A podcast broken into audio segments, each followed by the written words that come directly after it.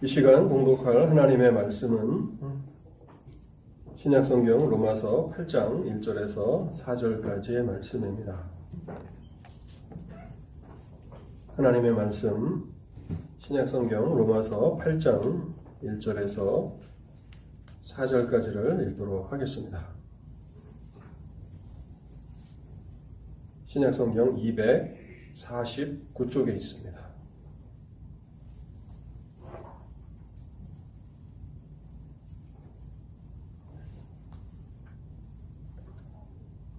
로마서 8장 1절에서 4절까지를 제가 읽고 기도하도록 하겠습니다.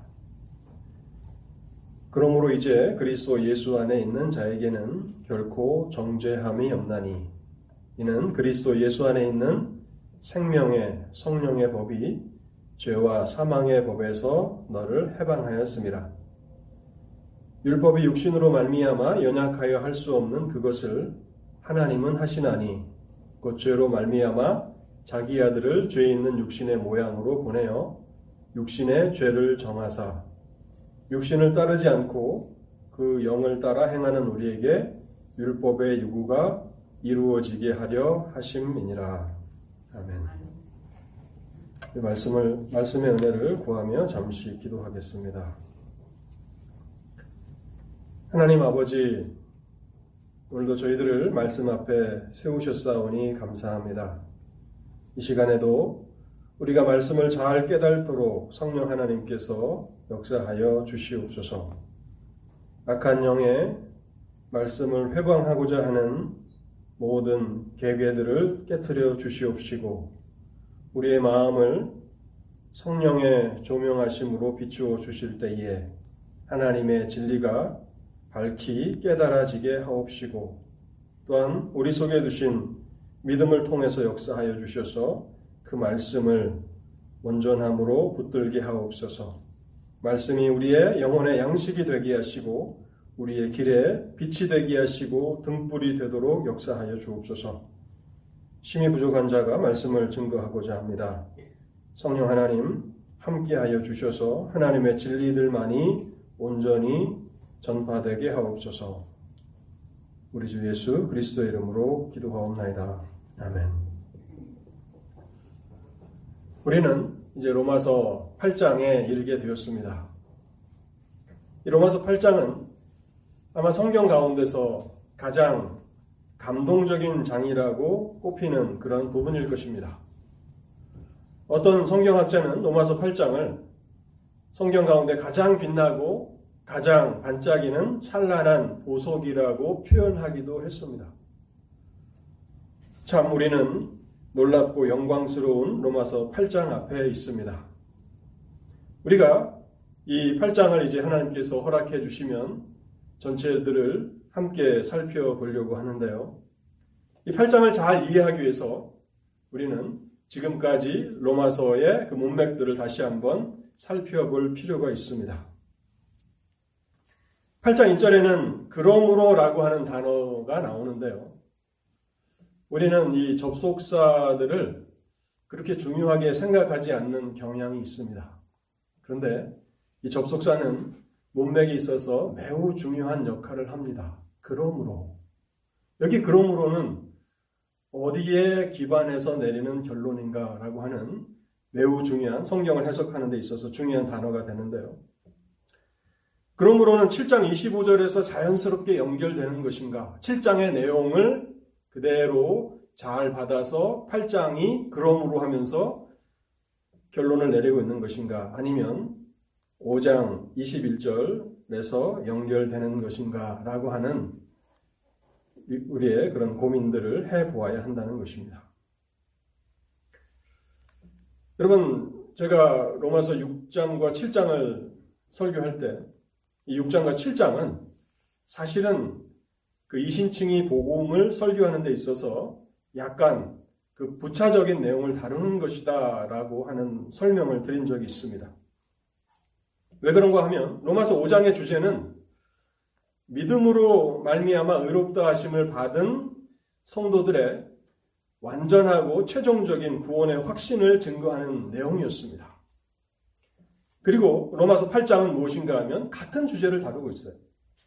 로마서 5장에서 강조했던 믿음으로 의롭다 하심을 받았다면 그 사람의 구원은 확실하고 또 최종적인 것이다라고 하는 이 내용을 강화시키고 발전시키는 내용이 로마서 8장이라는 것입니다. 그렇기 때문에 이 그러므로가 7장을 그대로 이어받는 그러므로인가 아니면 5장을 이어받는 내용인가라고 하는 고민이 우리에게 있어야 한다는 것입니다. 그 다음에 6장과 7장의 내용은 무엇이었습니까? 6장과 7장의 내용이 무엇인가 할 때 여러분의 마음에 분명하게 이렇게 어, 와닿는 개념이 없으시다면 세 개의 질문을 기억하시면 됩니다. 6장과 7장의 내용이 무엇인가를 잘 기억하려면 세 개의 질문을 우리가 떠올리면 되는데요. 6장은 하나의 질문입니다. 6장 1절입니다. 6장 1절에 어떤 말씀이 있습니까? 그런즉 우리가 무슨 말을 하리요? 은혜를 더하게 하려고 죄에 거하겠느냐? 이 질문에 대해서 답하기 위해서 쓰여진 것이 로마서 6장입니다. 다른 말로 하면 은혜의 교리가 사람이 믿음으로 말미암아서 의롭다 하심을 받는다는 이 은혜의 교리가 성도들을 방탕한 삶으로 이끌어 가는가? 라고 하는 문제를 다루는 것이 로마서 6장입니다. 그래서 그 질문에 답변하기 위해서 6장에서는 예수를 믿는 우리와 예수 그리스도와의 연합의 교리를 통해서 설명해 나가는 것이죠. 그럼 7장의 내용은 무엇입니까? 7장은 두 개의 질문을 우리가 기억하면 됩니다. 7절에 율법이 죄냐? 율법은 악한 것이냐? 라고 하는 질문이고요. 13절에 선한 것이 내게 사망이 되었느냐? 여기 선한 것은 율법을 말하는 것이죠. 율법이 율법이 없을 때는 내가 살았고 율법을 깨닫게 되니까 내가 죽게 되었는데 내가 죽게 된 것이 율법의 책임이냐라고 하는 문제를 다룬다는 것이죠. 그래서 이 두 개의 질문을 우리가 기억한다면 7장의 내용이 무엇인지를 떠올릴 수 있습니다. 그리고 마지막으로 우리가 7장 14절에서부터 마지막 절까지 율법이 할 수 없는 것, 율법은 우리에게 선을 가르쳐 준다는 사실을 우리가 생각해 보았죠. 하나님이 기뻐하시는 선이 무엇인가를 율법은 우리에게 가르쳐 줍니다. 그러나 그것을 행할 수 있는 능력은 제공하지 못한다. 그래서 그것이 율법의 한계다라고 하는 사실을 생각해 본 것입니다. 자, 이 내용들을 기억하시면서 그러므로라고 하는 8장 1절을 우리가 생각해 보면요. 오히려 6장이나 7장의 내용을 그대로 이어받아서 그러므로라고 쓰고 있지 않다고 저는 생각합니다. 오히려 로마서 5장의 내용을 이어받아서 그러므로라고 하면서 계속해서 바울이 전하기를 원하는 계속해서 전하기를 원하는 이신층이 오직 사람은 믿음으로 말미암아 의롭다 하심을 받는다는 그 교리를 설명해 나가고 발전시켜 나가기를 원한다는 사실입니다. 물론 7장과 전혀 관계가 없다는 말은 아니겠습니다. 어느 정도의 관계가 있지만은 그러나 8장의 이 그럼으로는 이 7장의 내용만을 받아서 말하는 것이 아니라 5장서부터 5장까지 4장과 5장에서 이신칭의를 설명한 것을 그대로 또 받아서 8장에서 발전시키고 있다라고 하는 더 중요한 이 부분을 우리가 놓쳐서는 안 되겠습니다. 8장의 주요한 내용이 무엇인지를 간략하게 말씀을 드리겠습니다. 우리가 성경을 공부할 때에 로마서를 공부할 때에 로마서의 전체의 주제가 무엇인가를 먼저 생각해 보고 그리고 각 장의 내용이 무엇인가를 우리가 어, 어느 정도 가야 우리는 그 본문들을 잘 이해할 수 있는 것입니다. 그래서 8장 1절로 바로 들어가서 교훈을 우리가 얻기보다는 8장 전체의 내용이 무엇인가를 간략하게 여러분들에게 먼저 말씀을 드리고자 합니다. 8장은 예수 그리스도 안에 있는 성도의 구원의 확실성에 관한 것입니다. 예수 그리스도 안에 있는 성도의 구원의 확실성. 다른 말로 하면 예수 그리스도 안에 있는 성도의 영원한 안전. 얼마나 그가 안전한가. 그리스도 안에 있는 성도는 얼마나 안전한가. 영원한 안전에 대해서 혹은 구원의 확실성. 얼마나 그의 구원은 확실한가에 대해서 증거하고 있다는 사실입니다. 8장 35절 한 절만 제가 읽어보겠습니다. 누가 우리를 그리스도의 사랑에서 끊으리요 환란이나 곤고나 박해나 기근이나 적신이나 위험이나 칼이랴. 그리스도 안에 있는 성도가 그리스도의 사랑에서 끊어진다는 것을 상상이나 할 수 있겠는가? 그것이 가능하겠는가? 라고 이렇게 의문을 던지고 있지 않습니까? 그럴 수 없다는 것입니다. 결코 그리스도 안에 있는 성도는 구원을 잃어버릴 수 없다라고 하는 그런 확실성, 그것을 강조하고 또 강조하는 것입니다. 그래서 저는 이 그러므로가 5장의 내용을 바탕으로 한다고 말씀을 드린 것입니다. 왜냐하면 5장의 주제가 바로 믿음으로 말미암아 의롭다 하심을 받은 성도의 구원의 확실성을 증거하는 것이고 8장은 그것을 조금 더 발전시켜 나가는 것이라는 그런 차원에서 보면 8장은 5장과 더 잘 매치가 된다는 사실입니다. 이 8장의 내용을 크게 네 부분으로 이렇게 나누어서 그 단락들을 생각해 보도록 하겠습니다. 1절에서부터 4절까지는 그리스도 안에 있는 자들에게는 정죄함이 없다는 사실을 선포합니다. 그리고 5절에서 13절까지는요.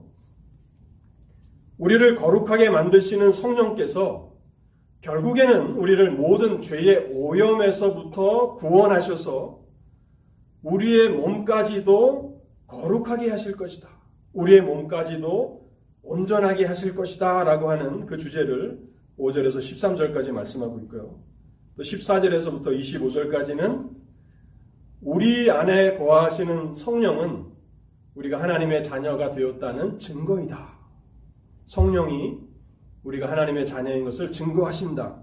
그래서 하나님의 자녀가 된 우리는 이제 예수 그리스도와 함께 하나님의 나라를 유업으로 받을 영광의 후사들이 되었다라고 하는 부분을 14절에서 25절까지 증거하는 것입니다. 그리고 26절에서 39절은요. 그리스도 안에 있는 성도의 구원의 확실성은 하나님으로부터 비롯되는 것이다. 하나님으로부터 나오는 것이다. 라고 하는 이 주제를 다루는 것입니다. 어떠한 근거에서 바울은 그리스도 안에 있는 성도가 영원한 안전을 얻었다고 말할 수 있는가?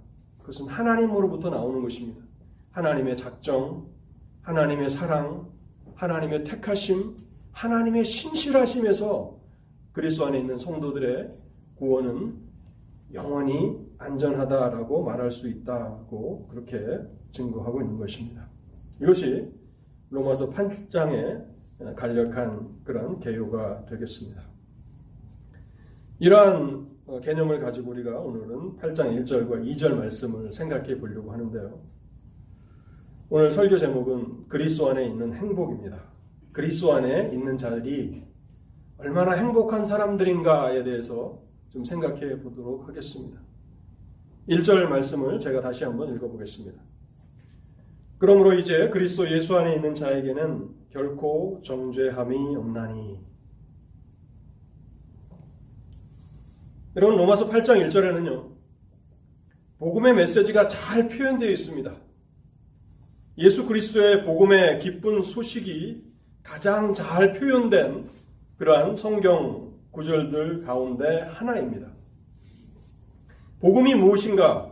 로마서 8장 1절은 잘 우리에게 표현하고 있다는 것입니다. 짧은 구절이지만 복음의 기쁜 소식, 우리가 세상을 향하여서 전해야 하는 복음의 기쁜 소식이 로마서 8장 1절에 잘 압축되어 표현되고 있다는 것입니다. 바울은요, 로마서를 쓰면서 여러 번 복음의 기쁜 소식을 반복해서 표현하였습니다. 그는 복음의 그 기쁜 소식을 자주 반복하기를 좋아했는데요. 저는 로마서 1장 16절과 17절에 처음 복음의 기쁜 소식이 나타난다고 생각합니다. 로마서 1장 16절입니다. 내가 복음을 부끄러워하지 아니하노니 이 복음은 모든 믿는 자에게 구원을 주시는 하나님의 능력이 됨이라. 먼저는 유대인에게요, 그리고 헬라인에게로다. 복음에는 하나님의 의가 나타나서 믿음으로 믿음에 이르게 하나니 기록된 바 오직 의인은 믿음으로 말미암아 살리라 함과 같으니라. 복음은 모든 믿는 자에게 구원을 주시는 하나님의 능력이라. 여러분 여기 복음의 메시지가 잘 나타나 있지 않습니까?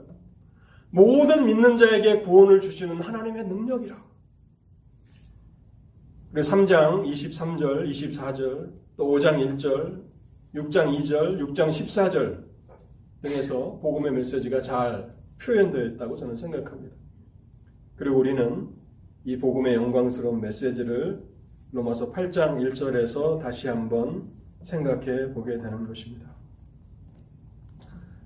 먼저 이 말이 얼마나 놀라운 메시지인가를 우리가 충분히 좀 생각해 보았으면 좋겠습니다. 그리스도 예수 안에 있는 자에게는 결코 정죄함이 없나니.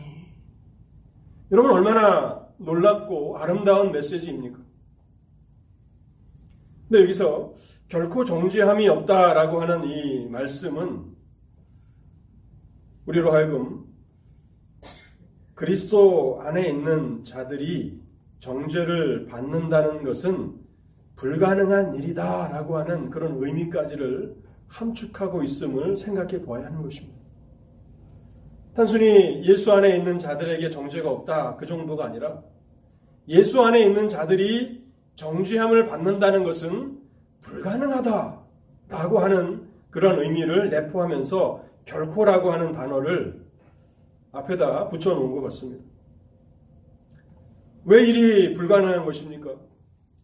예수 안에 있는 자들에게는 왜 정죄함이 없는 것입니까?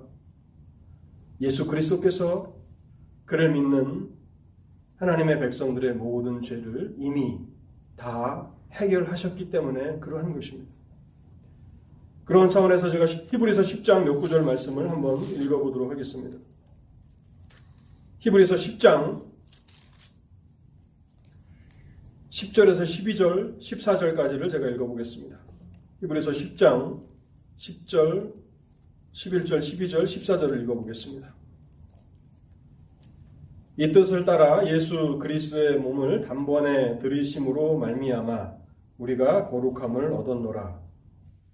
제사장마다 매일 서서 섬기며 자주 같은 제사를 드리되 이 제사는 언제나 죄를 없게 하지 못하거니와 오직 그리스도는 죄를 위하여 한 영원한 제사를 드리시고 하나님 우편에 앉으사라고 말씀하고 있습니다.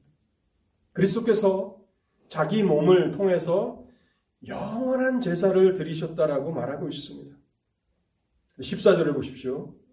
이브리서 10장 14절 그가 거룩하게 된 자들을 한 번의 제사로 영원히 온전하게 하셨느니라. 영원히 온전하게 하셨다. 영원히 깨끗하게 하셨고 거룩하게 하셨고 온전하게 하셨다는 것입니다. 그래서 그리스도 예수 안에 있는 자에게는 결코 정죄함이 없습니다.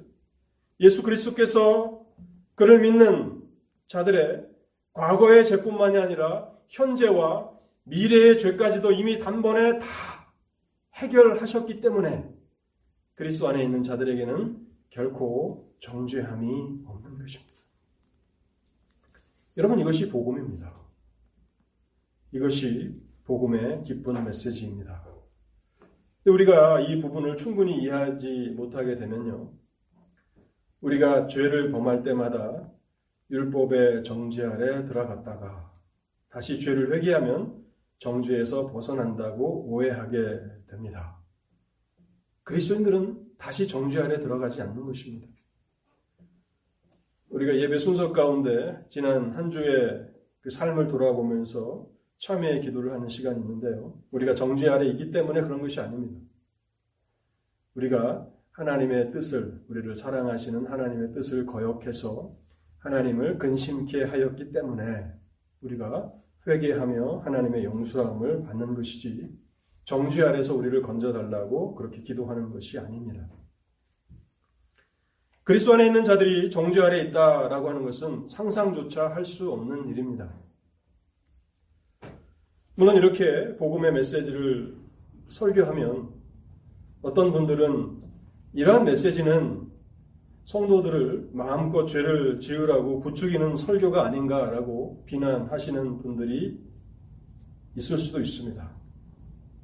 그런데 복음에는 이러한 요소가 분명히 있습니다. 그래서 바울은 6장과 7장을 따로 떼어서 이신층의 교리를 설명하면서 6장과 7장을 따로 할애해서 그 문제를 다루어야 할 만큼 여러분 바울이 바리새인으로서 율법을 전할 때는 누구도 바울을 정죄하지 않았습니다. 제가 이 강단에서 도덕적으로 사십시오, 윤리적으로 사십시오라고 강조하면 누구도 저를 비난하지 않습니다. 그러나 하나님의 은혜의 복음을 전하면 저를 비난하는 사람들이 생길 수 있습니다. 왜냐하면 복음에는 그러한 요소가 있다는 것입니다. 그런데 거기에 덧붙여서 저는 이런 말씀을 드리고 싶습니다. 하나님의 은혜는 결코 값싼 은혜가 아니라는 사실입니다. 하나님의 은혜는 값싼 은혜가 아니기 때문에 결국에는 하나님의 그 은혜는 은혜를 베풀어 주신 하나님을 더욱 사랑하게 만들 것이고 또한 더욱 하나님을 기쁘시게 하고자 하는 소원으로 충만해지도록 만들 것이라고 저는 확신합니다. 물론 곁길로 나아가서 방탕하고 또 방황하는 사람들이 생길 수도 있습니다. 그러나 하나님의 진정한 은혜를 그 사람이 받았다면 그 방탕한 길에서 돌아오게 만드는 것이 하나님의 은혜라고 저는 확신합니다. 그래서 우리는 로마서 8장 1절의 말씀을 곱씹으면서 음미하면서 하나님을 찬성하고 기뻐하고 감사해야 합니다. 하나님께서 하나님의 백성들에게 주신 진정한 기쁨의 그런 셈이라고 저는 이 8장 1절을 생각하고 싶습니다. 8장 1절을 생각하면서요. 이런 질문을 한 번 더 던져보겠습니다. 누구에게 정죄함이 없다고 말씀하고 있습니까?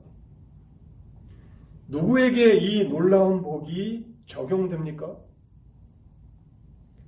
그리스도 예수 안에 있는 자에게 하는 말입니다. 그리스도 예수 안에 있는 자에게. 여러분, 그리스도인이 누구입니까? 그리스도인은요, 본질적으로 예수 그리스도 안에 있는 사람입니다. 예수 그리스도 안에서 삶을 살아가는 사람들이 그리스도인입니다. 그래서 예수를 믿는다는 것은 단순한 신앙 고백으로 끝나는 것이 아니라 그리스도 안으로 들어가는 것이고 그리스도와 연합되는 것입니다. 그래서 5장, 로마서 5장과 로마서 6장에서 그리스도와의 연합에 대해서 바울이 설교하고 있죠. 우리는 이 사실을 날마다 인식하며 살아야 합니다. 내가 예수를 나의 주요, 나의 하나님이라고 신앙 고백했다면 나는 예수 안에 있는 것입니다. 예수 그리스도 안에서 살아가는 것입니다. 여러분, 우리가 이 땅에서 성인 남녀들이 결혼이라는 관계를 통해서 하나가 되지 않습니까? 남자와 여자가 사랑으로 하나가 되는 것이 결혼입니다. 그 남편이나 아내가 자신이 결혼했다라고 하는 사실을 인식하지 않고 결혼 전에 살았던 똑같은 생활 방식으로 결혼 이후에도 살아간다면 그 결혼 생활은 어떻게 되겠습니까? 남편이나 아내나 모두 결코 행복해질 수 없을 것입니다. 하나님께서는 결혼을 통해서 우리가 완전한 하나됨을 경험하도록 우리의 행복을 위해서 이 결혼이라고 하는 그 관계를 허락해 주셨는데요. 우리가 그것을 인식하지 못한다면, 내가 결혼했다라고 하는 사실을 인식하지 못한다면, 남편과 아내는 행복해질 수 없습니다. 동일한 원리로 우리가 매주일 하나님 앞에 나와서 입으로 하나님을 내가 믿는다고 신앙 고백을 하지만은 내가 그리스도와 연합되었다는 이 사실, 내가 예수 그리스도 안에 있다라고 하는 이 사실을 날마다의 삶에서 기억하지 않는다면 우리가 6장을 통해서 예수 그리스도와 하나가 된다, 연합된다라고 하는 것이 무엇인지를 생각해 보지 않았습니까? 이제 예수 그리스도는 우리의 남편이십니다. 그분은 우리의 권위이십니다. 그래서 우리는 그리스도의 신부들로서 그분의 권위 아래서 순종하며 삶을 살아가야 하는 그리스도의 신부들입니다. 이 사실을 망각한다면 그것은 얼마나 잘못된 것입니까? 여러분 요한복음 15장 말씀 15장 4절과 5절 말씀을 잘 귀 기울여 한번 들어보십시오. 내 안에 거하라. 나도 너희 안에 거하리라. 이 순서가 참 중요합니다. 예수님께서 그의 제자들에게 이렇게 말씀하십니다. 내 안에 거하라. 내 권위 안에 머물라. 나의 신부들이여. 그리스도의 신부들이여. 내 안에 거하라고 말합니다. 그러면 나도 너희 안에 거하리라. 가지가 포도나무에 붙어 있지 아니하면 스스로 열매를 맺을 수 없음 같이 너희도 내 안에 있지 아니하면 그러하리라. 나는 포도나무요 너희는 가지라. 그가 내 안에 내가 그 안에 있으면 사람이 열매를 많이 맺나니 나를 떠나서는 너희가 아무것도 할 수 없음이라. 우리가 그리스도인으로서 능력이 부족하다고 생각하십니까? 내가 그리스도인인데 기쁨과 또 감사가 부족하다고 생각하십니까? 그 원인이 어디 있을까요? 그리스도 안에 있다라고 하는 사실을 망각하며 살아가는 것이 아닙니까? 내 안에 거하라. 우리가 예수 그리스도 안에 거한다는 사실을 날마다 생각한다면 그리스도의 임재를 그리스도의 함께 하심을 내가 너희 안에 나타내리라고 말씀하고 계시는 것입니다. 우리가 결코 율법의 정지 아래 있지 않는 것은 다름 아닌 우리가 예수 그리스도 안에 있기 때문에 그러한 것입니다. 그래서 우리는 우리가 예수 그리스도 안에 있다라고 하는 이 사실을 늘 기억하며 즐거워하며 그렇게 살아야 합니다. 그렇게 살아가는 성도들이 얼마나 놀라운 앞으로의 미래가 주어지는지를 로마서 8장은 계속해서 설명해 나가는데요. 그 중에 30절만 제가 한번 읽어보겠습니다. 또 미리 정하신 그들을 또한 부르시고 부르신 그들을 또한 의롭다 하시고 의롭다 하신 그들을 또한 영화롭게 하셨느니라. 예수 그리스도 안에 있다면 이미 하나님의 부르심을 받은 것이고 그리고 믿음으로 말미암아 의롭다 하심을 받은 사람들이 되는 것입니다. 근데 하나님의 구원은 여기서 끝나지 않습니다.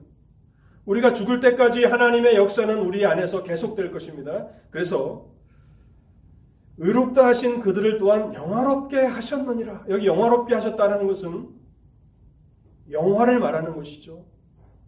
우리의 몸에 남아있는 죄의 모든 오염과 흔적으로부터 우리가 깨끗하게 되는 그래서 로마서 7장을 생각하면서 7장에 나와, 나와서 내재하는 죄로 인해서 신음하는 그 사람의 탄식을 생각해 보지 않았습니까? 하나님의 뜻을 행하고자 하지만 그러나 그럴 때마다 악이 함께 있는 것을 생각하면서 내가 죄의 법 아래로 사로잡히는 그런 상황을 보면서 탄식하지 않습니까? 그런데 8장에 오면요. 의롭다 하심을 받은 그들을 또한 영화롭게 하셨다. 여러분, 이 동사의 시제를 보십시오. 이미 끝난 것입니다. 과거형이에요, 과거형. 앞으로 우리에게 일어날 일인데 왜 과거형을 쓰는 것입니까? 확신을 주는 것입니다. 이미 끝난 것입니다. 그 복된 미래가 우리에게 너무나도 확실하기 때문에 바울은 앞으로 장차 이루어질 일을 과거형을 통해서 이미 영어롭게 하셨다라고 하는 이 사실을 인치고 있는 것입니다. 물론 그리스도 안에 있는 자들도 죄를 범합니다. 우리가 이 세상을 떠나기 전까지 우리는 죄로부터 자유로울 수 없습니다. 그래서 한번 의롭다 하심을 받은 성도들도 지속적으로 죄를 회개하며 살아야 하는 것입니다. 그런데 죄를 범할 때 그것은 정죄의 차원에서 다루어지는 문제가 아니라 하나님의 사랑에서 사랑의 관계의 차원이라는 것을 생각해야 하는 것입니다. 그래서 내가 하나님을 또 근심케 하였구나. 하나님의 마음을 또 상하게 하였구나라고 하는 사실로 인해서 부끄러움을 느껴야 하지만 그러나 정죄감을 느껴서는 안 된다는 것입니다. 우리는 8장 1절을 생각하면서 그리스도 예수 안에 있는 자에게는 결코 정지함이 없다라고 하는 이 사실을 우리의 마음에 새깁니다. 아침에 눈을 뜰 때마다 이 사실을 생각하고 내가 그리스도 안에 있다. 여러분 이 8장 1절을 생각해 보면요. 창세기에 나오는 노아의 홍수의 방주가 떠오르지 않습니까? 방주에 있는 노아의 가족들은 얼마나 안전했습니까? 홍수가 온 세상을 온 세상의 생명을 하나도 남기지 아니하고 다 멸하는 무시무시한 하나님의 심판이 있지 않았습니까? 그런데 방주에 있는 생명은 안전했습니다. 내가 그 예수 그리스도 안에 있다는 것입니다. 그리스도 안에는 하나님의 율법의 그 정죄가 더 이상 있지 않은 안전한 곳이라는 사실이죠. 눈을 뜰 때마다 우리는 그 사실을 생각하면서 기뻐해야 하고 놀라워해야 한다는 사실입니다. 마지막으로요. 그리스도 안에 있는 자들에게 정죄함이 없는 이유를 살펴보고 오늘 설교를 마치겠습니다. 2절 말씀이 바로 그 이유를 설명해 주고 있습니다. 이는 그리스도 예수 안에 있는 생명의 성령의 법이 죄와 사망의 법에서 너를 해방하였습니다. 2절을 시작하면서 이는이라고 이렇게 접속사가 또 나오지 않습니까? 이것은 1절과 2절을 이어주는 중요한 단서가 됩니다. 1절에서 그리스도 예수 안에 있는 자들에게는 정죄함이 없다고 했는데 그 이유가 무엇인지를 2절이 설명해 주는 것입니다. 생명의 성령의 법이 죄와 사망의 법에서 너를 해방하였습니다. 여기 죄와 사망의 법이라고 하는 이 구절을 어떻게 해석할 것인가는 참 중요합니다. 이 8장이 7장과 단순히 연결된 것이 아니라 5장과 더 긴밀한 연관이 있다는 사실을 제가 강조했는데요. 그 이유 중 하나가 바로 죄와 사망의 법을 해석하는 데서 나타납니다. 많은 로마서 주석 가운데 보면 죄와 사망의 법을 7장과 연결시키면서 7장 23절에 죄의 법이라고 그렇게 해석을 하는 그런 책들이 많이 있습니다. 내재하는 죄로 인해서 은혜와 죄의 그런 그 치열한 투쟁으로 인해서 결국에 나의 속사람이 죄의 법 아래로 사로잡혀 온다라고 하는 것이 7장의 내용인데 여기 죄의 법 강력한 우리의 선한 의지조차도 꺾어버리는 선을 행하고자 하는 그런 소원조차도 그 열정을 꺼트려 버리는 그 죄의 법이라고 이제 8장 2절에 죄와 사망의 법을 해석한다는 것입니다. 뭐 그럴듯하죠. 어, 문맥을 따라서 그 죄의 법을 이제 2절에서 언급하고 있는 것이구나. 그런데 그렇게 해석을 하게 되면 문제가 생깁니다. 그렇게 해석하면 어떤 문제가 생기냐면 예수 안에 있는 자에게 정죄함이 없는 이유는 우리가 완전하게 거룩하게 되었기 때문이라는 해석이 되는 것입니다. 더 이상 우리 안에는 내재하는 죄와의 투쟁도 없고 완전한 성화를 이루었기 때문에 나는 정죄 아래 있지 않다라고 해석하는 꼴이 되는 것이죠. 왜냐하면 분명히 죄와 상한방의 법에서 해방되었다고 했으니까 나는 더 이상 죄와 싸울 일이 없는 것이죠. 사실 이것은 로마 카톨릭의 교리인 것이죠. 로마 카톨릭은 완전한 성화를 이루기까지 의롭다 하심을 확신할 수 없다고 말합니다. 죽을 때까지 싸워야 한다. 그래서 완전한 성화를 이루어야 하는데 지상에서는 이룰 수 없으니까 로마 카톨릭을 믿는 사람들은 구원의 확신이라고 하는 그리스도 안에 있는 성도의 영원한 안전이라고 하는 그, 그런 교리는 받아들이지 않습니다. 그래서 죄와 사망의 법은 7장 23절의 죄의 법이 아니라는 것입니다. 여기 죄와 사망의 법은 무엇인가? 그냥 하나님의 율법을 말하는 것입니다. 1절과 2절의 관계를 생각해 볼 때 정죄함이라고 했죠. 정죄는 어디서 나온 것입니까? 하나님의 율법에서 나온 것이죠. 율법은 그것을 지키지 못한 사람들에게 정죄함을 이렇게 나타내기 때문에 정죄라는 단어를 생각해 볼 때 죄와 사망의 법은 하나님의 율법을 말하는 것이고요. 그렇다면 왜 8장 2절에서 율법을 죄와 사망의 법이라고 부르는가? 7장 7절, 7장 14절을 다시 한번 생각해 보십시오. 율법이 한 일이 무엇입니까? 죄를 깨닫게 해주지 않았습니까? 율법으로 말미암지 않았다면 내가 죄가 무엇인지를 알지 못합니다. 율법의 기능은 죄를 깨닫게 해주는 것이고요. 또 14절에 보면 율법을 깨달지 못했을 때는 내가 살아 있었는데 율법을 깨달고 죄의 핵심이 탐심이라는 것을 깨닫게 되니까 내가 하나님 앞에 죽게 되었다고 그랬죠. 사실 죽게 되었다라고 하는 것은 소망이 없는 존재라는 것을 깨달은 것이잖아요. 나쁜 것은 아니거든요. 그러나 일단 7절에 죄라고 하는 단어, 14절에 사망이라는 단어가 나오죠. 그래서 8장 2절에서 죄와 사망의 법이다. 죄가 무엇인지를 깨닫게 하고 또 우리를 하나님 앞에 소망 없는 죽은 자와 같이 만드는 것이 율법이라는 차원에서 죄와 사망의 법이라고 부르고 있는 것입니다. 그래서 율법으로부터 해방되었다. 그런 말입니다. 그리고 이제 2절을 생각해 볼 때 생명의 성령의 법이라고 되어 있는데요. 이것은 성령의 역사를 말하는 것입니다. 생명의 성령의 법. 어떻게 우리가 하나님의 율법에서 해방되었는가? 가만히 생각해 보면요. 그것은 다른 나의 어떤 선행이나 나의 의지가 아니라 하나님의 은혜로 우리는 하나님의 율법에서 해방된 것입니다. 그런데 그 하나님의 은혜가 어떻게 우리에게 임하게 되는지를 설명하면서 생명의 성령이라고 표현하는 것입니다. 하나님의 은혜는 성령을 통해서 임하게 되고 성령이 우리에게 임하시면 우리에게 새 생명의 역사가 나타나는 것이죠. 그래서 생명의 성령의 법이라고 말하고 있는 것입니다. 하나님께서 주권적인 은혜를 우리에게 베풀어 주시사 우리를 하나님의 율법에서 해방시키셨기 때문에 예수 그리스도 안에 있는 자에게는 결코 정죄함이 없다는 사실입니다. 근데 2절에서도요, 우리가 한 가지 더 생각해 봐야 하는 것은요, 해방하였다라고 하는 이 동사의 시제입니다.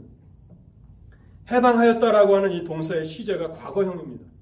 헬라에서는 부정과거라고 하는데 단 한 번으로 영원히 끝난 결과를 나타낼 때 부정 과거 시제를 사용합니다.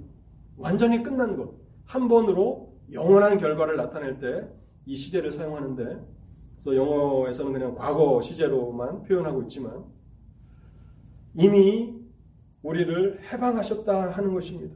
하나님께서 은혜 가운데 우리에게 새 생명의 역사를 허락해 주셔서 하나님의 율법에서 해방시켜 주셨고 그 결과 8장 1절에 예수 그리스도 안에 있는 자들에게는 결코 정죄함이 없느니라라고 하는 이 엄청난 선언이 가능하게 되었다라고 하는 사실입니다. 여러분 정죄가 없다는 말은 무슨 말입니까? 정죄가 없다. 율법의 심판과 형벌이 없다는 것입니다. 예수 안에 있는 자들에게는 더 이상 하나님의 심판이 없고 또한 죄에 대한 형벌이 없다는 사실이죠. 이 엄청난 은혜가 이 엄청난 결과가 가능하게 된 근거가 무엇인가? 하나님의 은혜입니다. 생명의 성령의 복. 성령을 통해서 새 생명의 역사를 일으키시는 하나님의 은혜가 우리를 예수 그리스도 안에 있게 하였고 율법과의 모든 관계가 끊어지게 하였고 그래서 영원히 안전한 그러한 복된 상태에 이르게 하였다고 로마서 8장은 우리에게 설명해 주고 있는 것입니다. 사랑하는 성도 여러분, 이 진리는 얼마나 놀라운 복음의 메시지를 담고 있습니까? 우리는 매일 이 진리를 생각하고 하나님 앞에 감사하고 찬송해야 합니다. 우리를 하나님의 율법에서 해방시키시고 이미 해방시키시고 예수 그리스도 안에 살아가게 하신 이 진리를 날마다 놀라워하며 마치 신혼 부부가 결혼 이후에 그 결혼 생활에 대해서 기뻐하며 즐거워하는 것처럼 이 진리를 생각하며 놀라워하며 기뻐하며 우리의 남은 날들을 살아가야 한다는 것입니다. 예수 그리스도 안에 살아가는 이 행복을 여러분 더 충만하게 더 풍성하게 그렇게 마음껏 누리시면서 믿음으로 살아가시는 여러분들 모두의 삶이 되실 수 있기를 주님의 이름으로 축원합니다. 우리 같이 기도하겠습니다. 하나님 감사합니다. 오늘도 우리의 노력과 우리의 의지와 또 우리의 행한 것을 기초로 우리가 소망을 가져야 한다면 우리에게는 참으로 허망한 것밖에는 남아있는 것이 없을진데 하나님 웬 은혜인지 웬 자비인지 웬 극률이신지 우리에게 하나님의 주권적인 은혜를 베푸셨나이다. 그래서 우리로 하여금 하나님의 율법의 정죄 아래서 벗어나게 하시고 하나님의 아들 예수 그리스도 안에 연합되게 하셔서 영원한 안전을 보장해 주시는 이 은혜를 생각할 때에 감사합니다. 그런데 로마서는 그리스도 안에 있다라고 하는 이 축복이 현재 우리에게 나타난 것이 결코 전부가 아닌 것을 우리에게 말씀합니다. 우리가 예수 그리스도 안에 있다라고 하는 이 사실을 현재 조금 맛보고 있지만 그러나 장차 미래에 나타날 그 영광과는 좋게 비교할 수 없음을 생각해 봅니다. 우리의 죄가 역사하고 있는 이 죄의 몸조차도 예수 그리스도의 영광스러운 그 부활하신 몸과 같은 그러한 변화를 겪게 될 것이고 이 세상에 썩어질 나라를 상속하는 상속자들이 아니라 영원하신 하나님의 나라를 상속하는 그리스도와 함께하는 상속자들이 될 것을 우리에게 약속하신 그 말씀들을 생각할 때에 하나님 우리는 감사해하고 또 감탄해하고 기뻐하며 또 즐거워하는 것 외에는 하나님 앞에 다른 어떠한 반응을 나타낼 것이 무엇인지 알지 못합니다. 하나님 이 진리가 날마다 우리의 심령 가운데서 깨달아지게 하옵시고 우리가 얼마나 복된 자리에 있는지를 생각하며 우리 남은 삶들을 감사와 찬송으로 지나게 하옵소서. 혹시 이 예배 자리 가운데 아직 예수 그리스도 안에 있는 것이 무엇인지를 알지 못하는 자들이 이 말씀을 들었다면 하나님 구원의 문을 활짝 열어 주시사 예수 그리스도 안에 있는 이 복된 자리를 간구하게 하옵소서. 복음은 모든 믿는 자에게 구원을 주시는 하나님의 능력이라고 말씀하셨사오니 이 메시지를 통해서 한 영혼이 예수 그리스도께로 옮겨지는 구원의 역사를 허락해 주옵소서. 우리 주 예수 그리스도의 이름으로 기도하옵나이다. 아멘.